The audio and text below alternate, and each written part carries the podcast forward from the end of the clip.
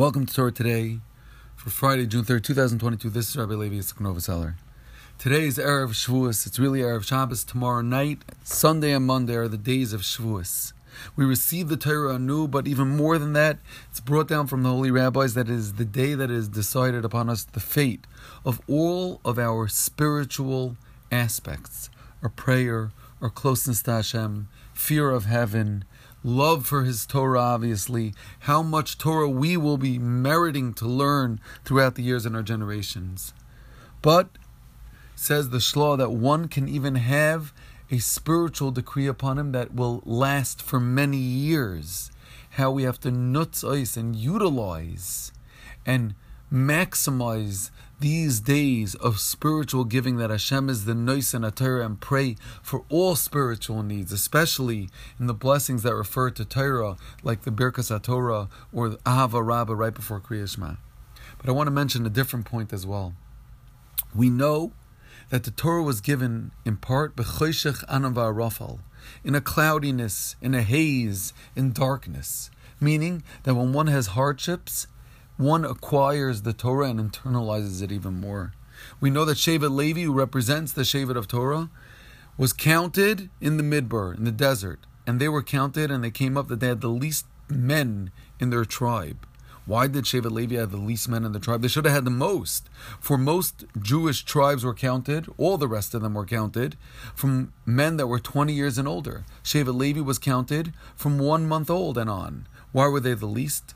Says Ramaylich Biderman, because like the Pasuk in Shemai says, Kasha Yanu the more the Jewish people were pained in Egypt, Kin Yifre, Kin Yirbev, Kin Yifrites, they multiplied and spread out more. Meaning Shevet Levi that didn't have the troubles, the pains, the workload that the rest of the Jewish nation had, didn't merit to get this blessing of multiplying even more the more hardships one goes through, especially when it comes to service to Hashem, the more he grows, multiplies, and has blessings in his life if he rises above.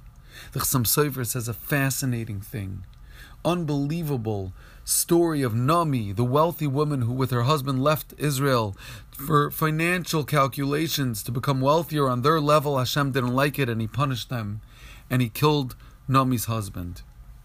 Naomi, a widow, downtrodden, had two sons who passed away as well. She was left with Rus and Naama.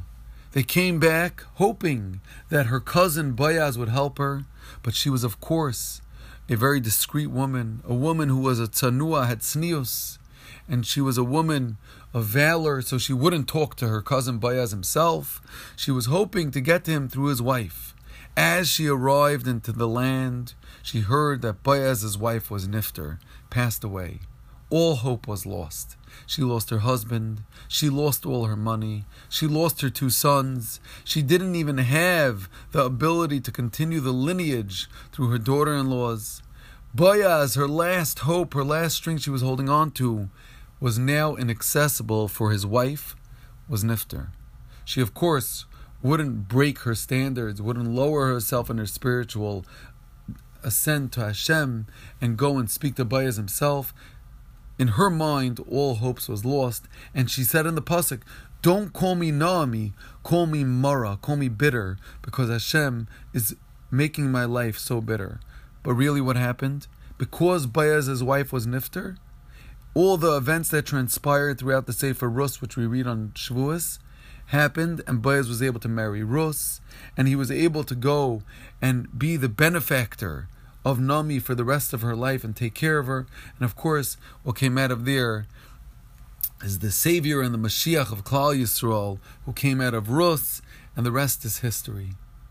But what do we see from there? Says the Holy Chassam Sofer that a person has to thank Hashem constantly for even the things that look difficult, even the things that are kashayanu, I say, that are paining us, or that are seeming morally that are hard for us, for those are the things which are ultimately going to bring the blessing, the geula, and the spiritual ladder is going to bring us to the ultimate redemption. Thank you very much for listening. Have a healthy and successful Shavuos, and maybe we, we merit to only grow in spiritual avodas Hashem and closeness to Hashem, learning His Torah and davening. Thank you very much for listening.